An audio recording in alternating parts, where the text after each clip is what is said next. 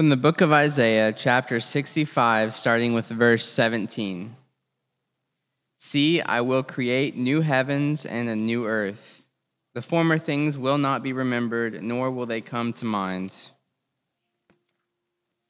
But be glad and rejoice forever in what I will create, for I will create Jerusalem to be a delight and its people a joy. I will rejoice over Jerusalem and take delight in my people. The sound of weeping and of crying will be heard in it no more. Never again will there be in it an infant who lives but a few days, or an old man who does not live out his years. The one who dies at a hundred will be thought a mere child. The one who fails to reach a hundred will be considered accursed. They will build houses and dwell in them. They will plant vineyards and eat their fruit. No longer will they build houses and others live in them, or plant and others eat. For as the days of a tree, so will be the days of my people. My chosen ones will long enjoy the work of their hands. They will not labor in vain, nor will they bear children doomed to misfortune, for they will be a people blessed by the Lord, they and their descendants with them. Before they call, I will answer. While they are still speaking, I will hear. The wolf and the lamb will feed together, and the lion will eat straw like the ox, and dust will be the serpent's food. They will neither harm nor destroy on all my holy mountain, says the Lord. The word of the Lord. From the second letter to the Thessalonians, chapter 3, starting with verse 6. In the name Lord Jesus Christ, we command you, brothers and sisters, to keep away from every believer who is idle and disruptive and does not live according to the teaching you received from us. For you yourselves know how you ought to follow our example. We were not idle when we were with you, nor did we eat anyone's food without paying for it. On the contrary, we worked night and day laboring and toiling, so that we would not be a burden to any of you. We did this not because we do not have the right to such help, but in order, for offer, in order to offer ourselves as a model for you to imitate. For even when we were with you, we gave you this rule the one who is unwilling to work shall not eat. We hear that some among you are idle and disruptive. They're not busy they are busybodies. Such people we command and urge in the Lord Jesus Christ to settle down and earn the food they eat. And as for you, brothers and sisters, never tire of doing what is good. The word of the Lord. A reading from the Gospel of St. Luke, chapter 21, starting with verse 5. Some of his disciples were remarking about how the temple was adorned with beautiful stones and with gifts dedicated to God. But Jesus said, As for what you see here, the time will come when not one stone will be left on another. Every one of them will be thrown down. Teacher, they asked, when will these things happen? And what will be the sign they're about to take place? He replied, Watch out that you're not deceived. For many will come in my name, claiming I am he, and the time is near. Do not follow them. When you hear of wars and uprisings, do not be frightened. These things must happen first, but the end will not come right away. Then he said to them, Nation will rise against nation and kingdom against kingdom. There will be great earthquakes, famines, and pestilences in various places, and fearful events and great signs from heaven. But before all this, they will seize you and persecute you. They will hand you over to synagogues and put you in prison, and you will be brought before kings and governors, and all on account of my name. And so you will bear testimony to me. But make up your mind not to worry beforehand how you will defend yourselves. For I will give you words and wisdoms that none of your adversaries will be able to resist or contradict. You will be betrayed even by parents brothers and sisters, relatives and friends, and they will put some of you to death. Everyone will hate you because of me, but not a hair of your head will perish. Stand firm, and you will win life. The gospel of the Lord. You may, let's say that again. The gospel of the Lord. you may be seated. It's good to be with you all this morning. Um, as most of you know, um, around here, the scripture readings that we follow each week are from the, the lectionary, which is an old um, historic pattern of readings. It's a three year cycle and a three year calendar to where many, many, many churches of most denominations throughout the world are reading these same texts this morning and so it's a beautiful way that we connect but one of the things that um, one of the things that's interesting about that is that i don't pick out my favorite scripture text to preach on every sunday in fact i'm forced the preacher whoever's preaching here on sunday morning is forced into reading and studying these texts. And it causes us to have to read the whole of Scripture, not just our favorite things over and over again. So there was some, uh, there's some things always in the lectionaries, we read them and we go, whoa, that's in the Bible?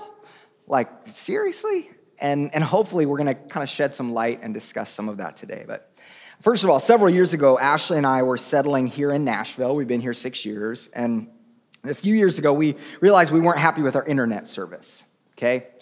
And it was uh, expensive and it wasn't as fast as we wanted to and they were always hiking our bill. We didn't know about that. They would just like, change our bill would go up and we had to call them every year and like negotiate in this weird kind of way to get a better rate.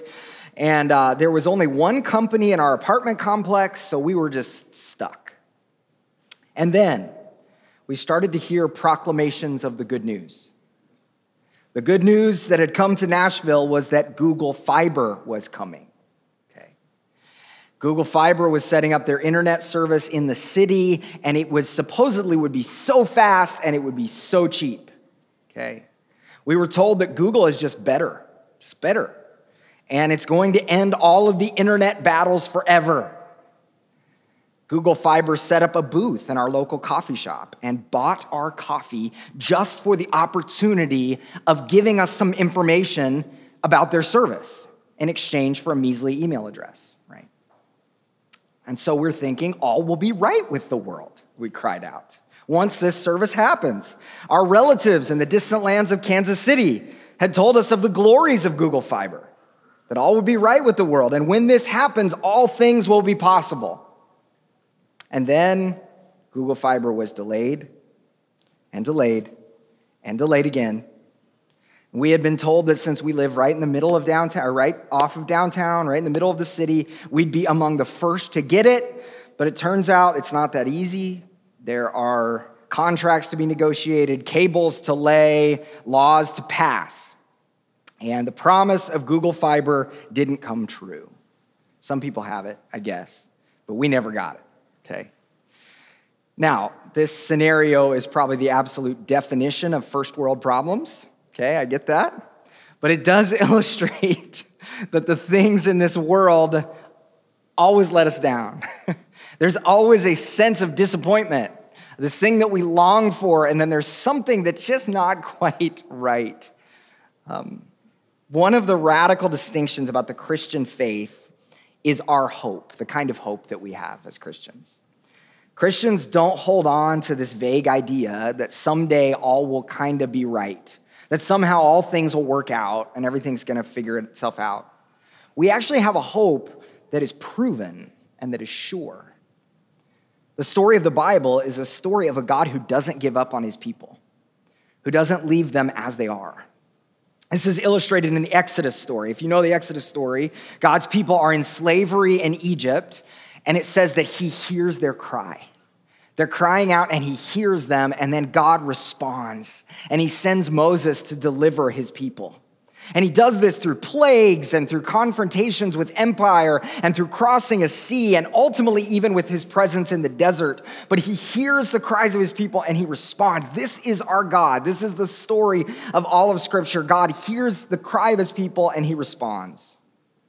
And in the New Testament, this hope is illustrated once and for all, ultimately, in the person of Jesus Christ. In a weary, broken world, God steps in that he loves the world so much that he sends his son, Jesus, who dies for us. And not only that, the source of our hope ultimately is that God raises Jesus from the dead. And in light of the resurrection of Jesus, the world's a different place. That if we actually believe in resurrection, this is why we geek out about Easter so much around here, is if we really believe in resurrection, it means that we live in a different kind of world now. That something has changed because of resurrection. We live in a world where that kind of thing happens. We live in a world where death is not the end anymore. In a world like this, all kinds of different things are possible. The world has changed. We live in the resurrection country now. Psychologists tell us that most of the fears that we have in life, so if you think about your greatest fears, whatever they are, I actually don't do that right now.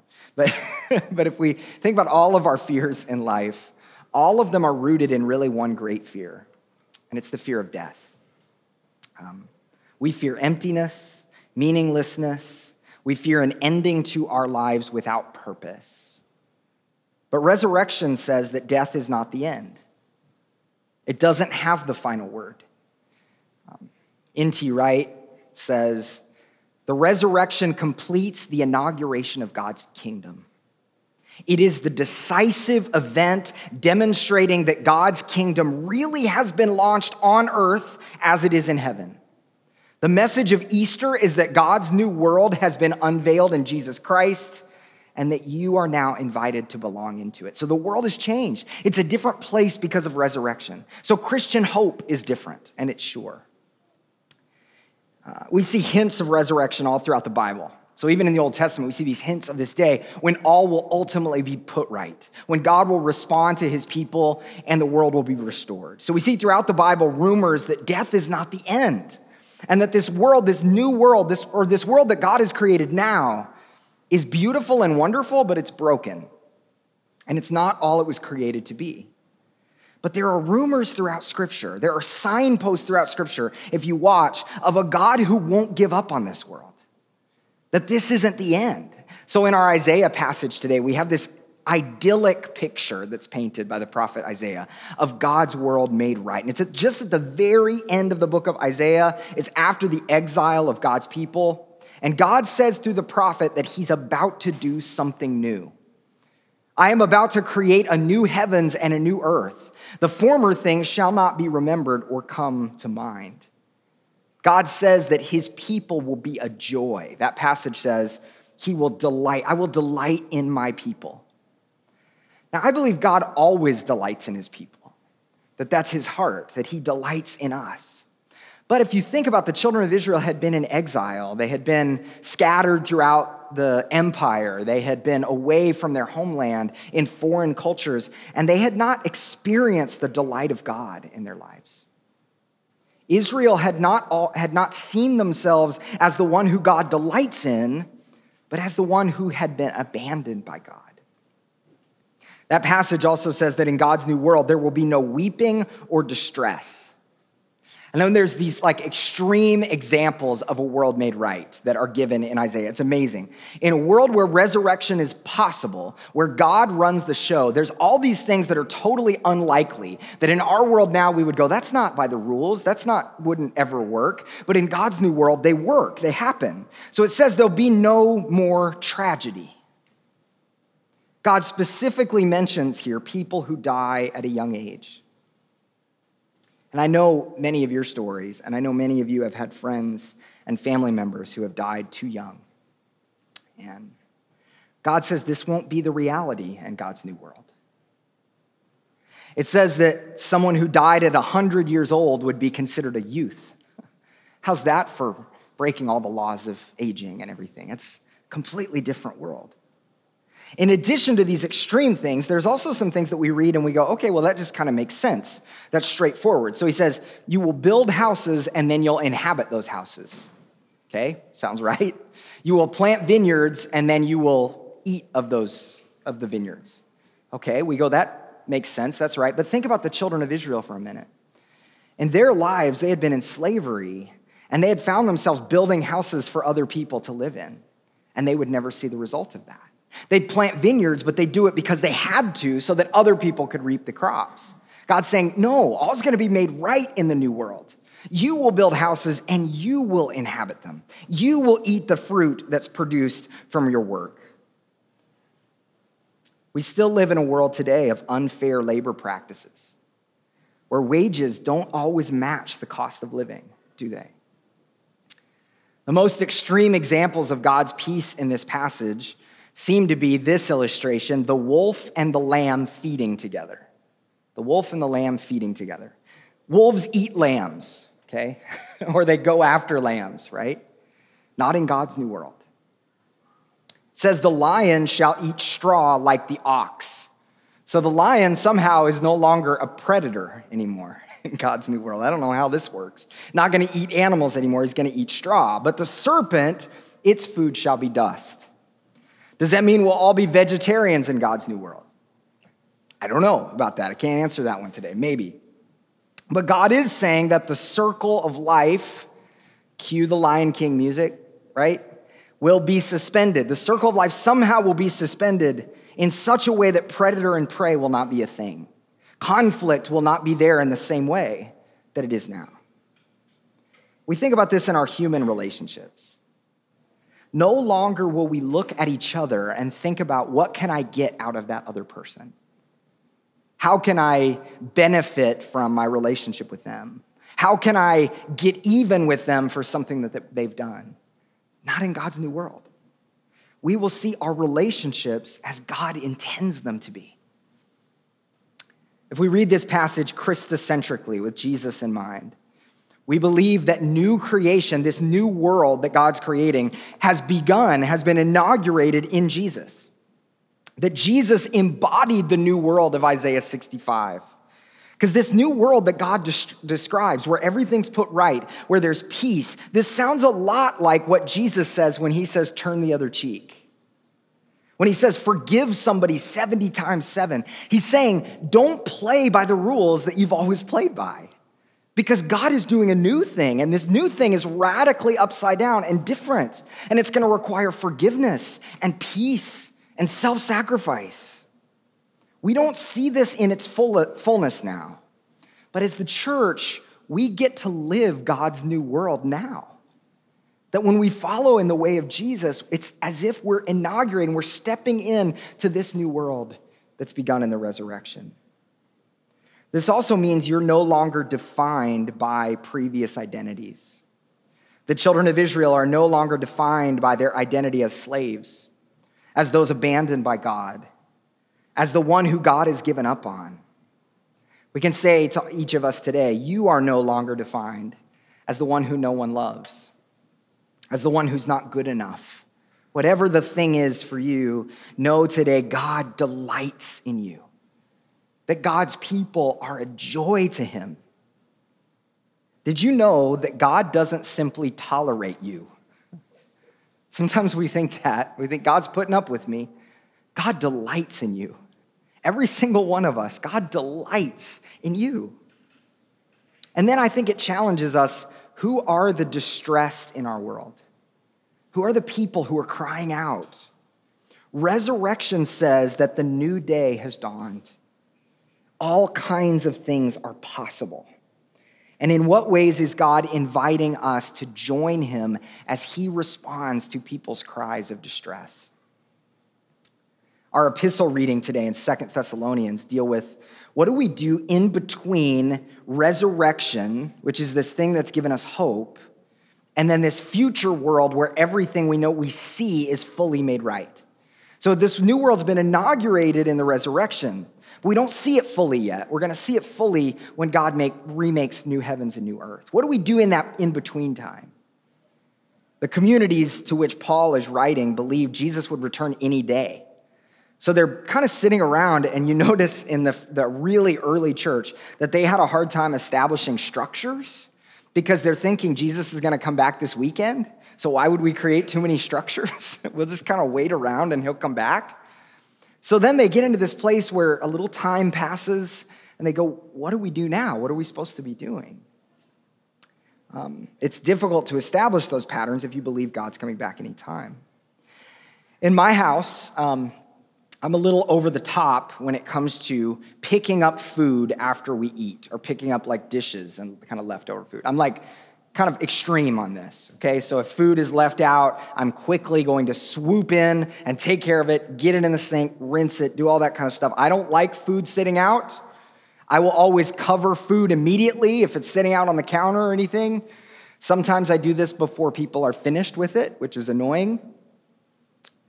Now, I wasn't this way in my house growing up when I was a kid. And it was probably because my dad is this way too. Okay, so he immediately picked stuff up. And as a kid, I was the complete opposite. I was always leaving food out, and I was like not cleaning up after myself, leaving bowls in the sink without thinking about it.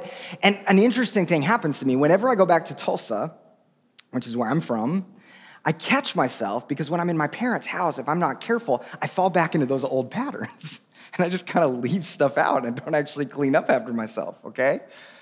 Sure enough, my dad comes right behind me every single time and cleans it up, but I shouldn't depend on his willingness to do this. Why do I say this? Well, in any family, there is a tendency to be apathetic at times. To go, these other people are gonna probably do this for me if I don't do it, and so I can just rely on them. And we get apathetic and um, we rely on others in the household to do the work. Well, the early church, this is the challenge that Paul is facing with the early church. They lived as a family. They lived in such a way that they were dependent on each other, not just for emotional support, as we often think about the church today, or warm feelings towards each other, or help at certain times when we need it, but they were actually dependent on each other for actual real work. And then they were dependent on the needs of the person sitting next to them for financial support as well. In Thessalonica, some of the early Christians had their own houses, they had shops, they had businesses, but they had committed to each other as each person had need. So there's a reason why Paul called the church a family, because this is how a family works. We all pull together, we do the work together, and we share the load. And there had established in this church in Thessalonica a kind of idleness there were some people who had depended on the work of others and they weren't contributing to that work. But Paul says that love for one another always involves working hard and caring for the needs of others, carrying our weight together. And this isn't referring to those within the church who were unable to secure employment or those who had physical limitations. That's not what Paul's talking about. Rather, there appears to be those who would show up at church stuff here and there but never actually settled to do the work of a job, and they just relied on the goodwill of other Christians. So, how does Paul deal with this? Well, he deals with it harshly. um, I've never been a pastor in my life who's ever talked about anything like church discipline. Why? Because I think 90% of the time, anytime a church talks about church discipline, it's usually too heavy handed and it's not effective. In fact, a lot of our ministry has been people who had been hurt and abused by other churches in the name of church discipline, and they've looked for refuge and they've looked uh, for safety in another church. But we can't say that there's not something in Scripture for corrective, that there's not something like church discipline in Scripture. So Paul says, Paul says this harshly. He says, shun those people who are idle. He says that those who are unwilling to work shouldn't eat. Now, that assumes a church that's eating all of their meals together, right? Okay, so this is, I think, addressing a particular problem in this church in Thessalonica. So, what do we do with this? This is one of the challenges, I think, when we reach some of these passages in Scripture, because they're not originally written to us, right? Like, they're not written to our community. They're, we're reading someone else's mail Paul is writing to another community and we get to overhear it, right? So, what do we do with this? But we do believe that somehow Scripture is the inspired word of God. So, it speaks something about God's character and God's nature. What do we do with this? We don't share our resources in the same way that they did, we don't eat all of our meals together. I think the challenge here is in the last verse, this last verse. Brothers and sisters, do not be weary in doing what is right. Do not be weary in doing what is right. It is so easy in our culture to allow the cares and concerns of this world to keep us from the regular practice of our faith. It's so easy to let it slip through the cracks. But we need the church, we need each other. We can't afford for any of us to become lax. Like a group of dancers in formation, if one person kind of gets relaxed and gets distracted, the whole group is out of step. Now, of course, this is not saying there are, of course, times for rest from work. The principle of the Sabbath is assumed here. There are times in life where we engage church volunteering and community events more than we do in other times of our life, and that's appropriate. There are legitimate times where we are in need and we need to step back. In fact, that's the whole point here, because if we're not engaged in times where we can be engaged in the life of the community, we're not able to be there for those who do need to step back and those who are struggling, right? This great hope that we have requires living that hope out every day and caring for one another. I think we're in a cultural moment in the life of the church that's really interesting. Um, in the, for Christians in the 21st century, I think things are going to change pretty rapidly. And I think we've seen it already, but we're going to see it even more so. Like Christians in the 20th century, and even so now, it's easy for Christianity to become a cultural thing for it to be something that's kind of assumed, that it's easy to go about our everyday lives and then kind of add church onto that. Say that I'm a Christian or I have this kind of identity as part of it. Um, it's easy to slip in and slip out, to engage it half heartedly. It's often so easy to think of the congregation, the church congregation, as another type of thing that we consume in our life. We consume so many other things. Instead of thinking it as a family that we are part of and something that we have responsibility in. In the next generation, I think that's going to be much harder because church may be seen as something weird. I mean, I, I, think it already is. A lot of people I talk to today, when I tell them I'm a pastor, look like I'm from Mars, look at me like I'm from Mars or something. But, but I do think in the next generation, this is going to be more challenging, where it's, you're what? You're a Christian still? The Christian community will be smaller, and the remnant will need to, by necessity, be fully engaged in the work of the kingdom because that cultural Christianity thing won't exist. The challenge for us is to not become weary in doing good, to hold on to our hope even when things are difficult. In our gospel text, Jesus is walking with his disciples, and they're talking about how magnificent Herod's temple is, how beautiful it is, how beautiful the stones are. And Jesus says, Yeah, that beautiful temple, one day it's gonna be torn down, it's gonna be gone. And Jesus uses apocalyptic language to describe this. So one day, nation's gonna rise against nation. There's gonna be earthquakes and famines and plagues. This was a time in culture where there was incredible political turmoil. Like things were going nuts, things were going crazy. I like to think of it this way like every morning, I make my coffee in this thing called a moka pot. And it's basically a pressure cooker for coffee. And so the coffee heats up, and eventually the pressure is too much, and the coffee comes out the top, right? This is kind of what the first century was like. The Jewish people and the Roman Empire were in such a pressure cooker. They were so mad at each other that something was about to blow. The Jews wanted to overthrow Rome, the Romans wanted to suppress the Jews. It was just a matter of time.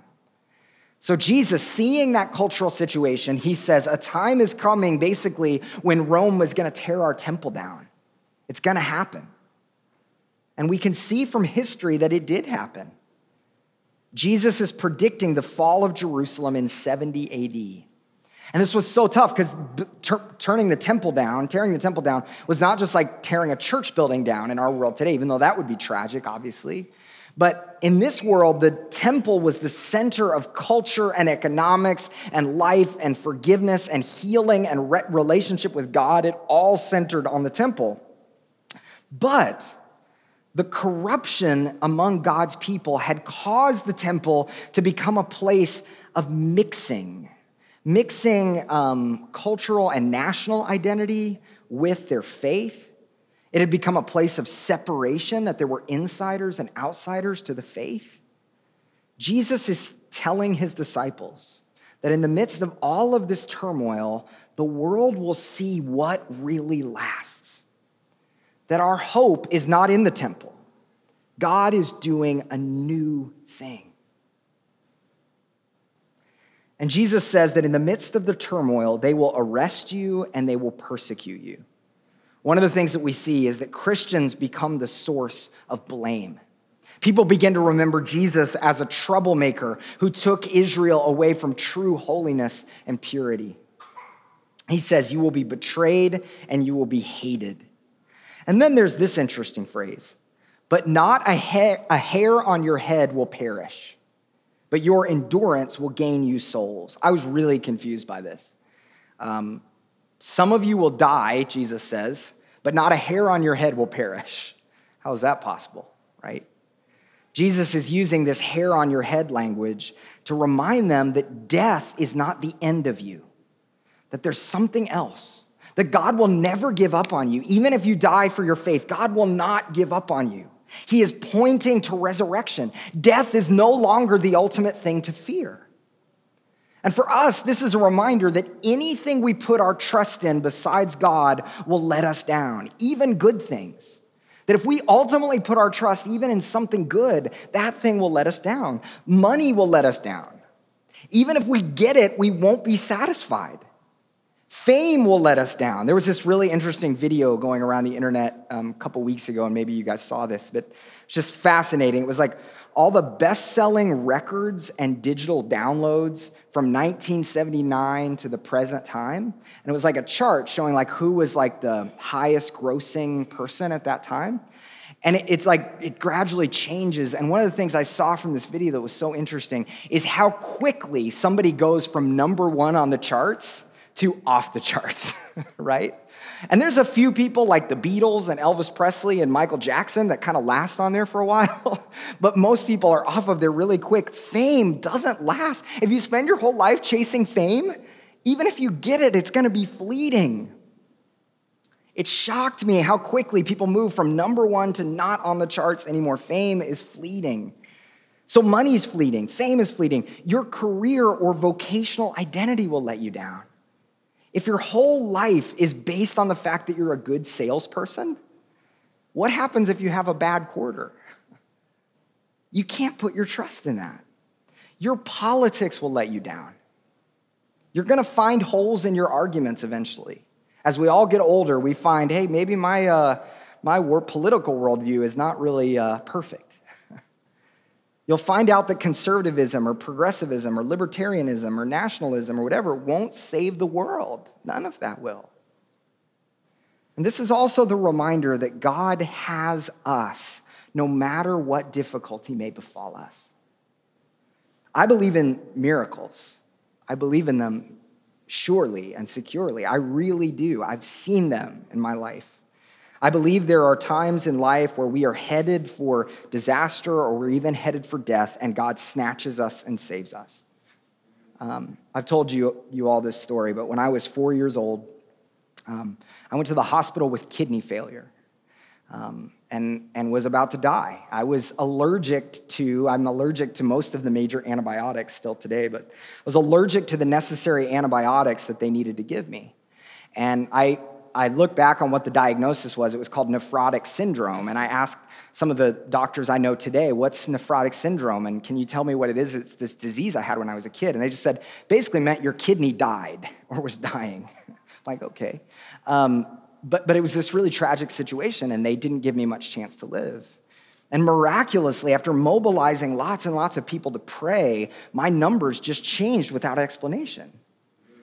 And I was supposed to have this thing my entire life. So he said, even if he makes it through, he's going to have to be tested regularly, and, uh, and he's probably just going to have this the rest of his life. And also, at least half of his siblings will have it. There's a 50% chance that his siblings are going to have it. Well, not only have I have no sign of this thing, but my siblings have not had it at all. And I can't fully explain this thing. I, I look in my life and I go, I wish there are other things God would have done miraculously, but something happened there, and I can't explain it. So I believe in miraculous healing. I believe that God intervenes in ways we can't explain and he heals us. In fact, we pray for that every week. When we pray for you and I hear about a need or a sickness, we pray and actually believe God can heal you. We trust in that. But notice something about miracles. Miracles are never final in this life, okay? Everyone I know who has been miraculously healed has or will eventually die of something. The miracles are not the, the end, they don't make everything in life perfect. The power of miracles is they are signposts in the present of what God will do for the whole world in the future, okay?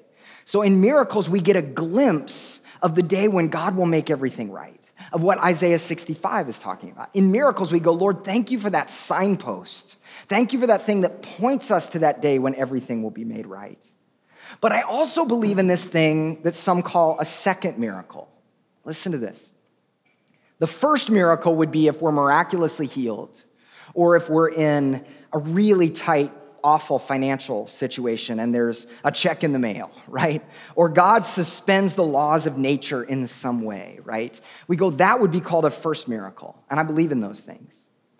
But the second miracle is what happens when we find joy and beauty and strength in the midst of difficulty, even when we don't see the first miracle.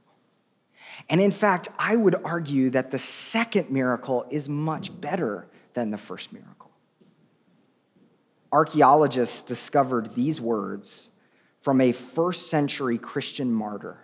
First century Christian martyr said this In a dark hole, I have found cheerfulness. We think he might have been literally in a dark hole, in a prison somewhere. In a dark hole, I have found cheerfulness. In a place of bitterness and death, I have found rest. While others weep, I have found laughter.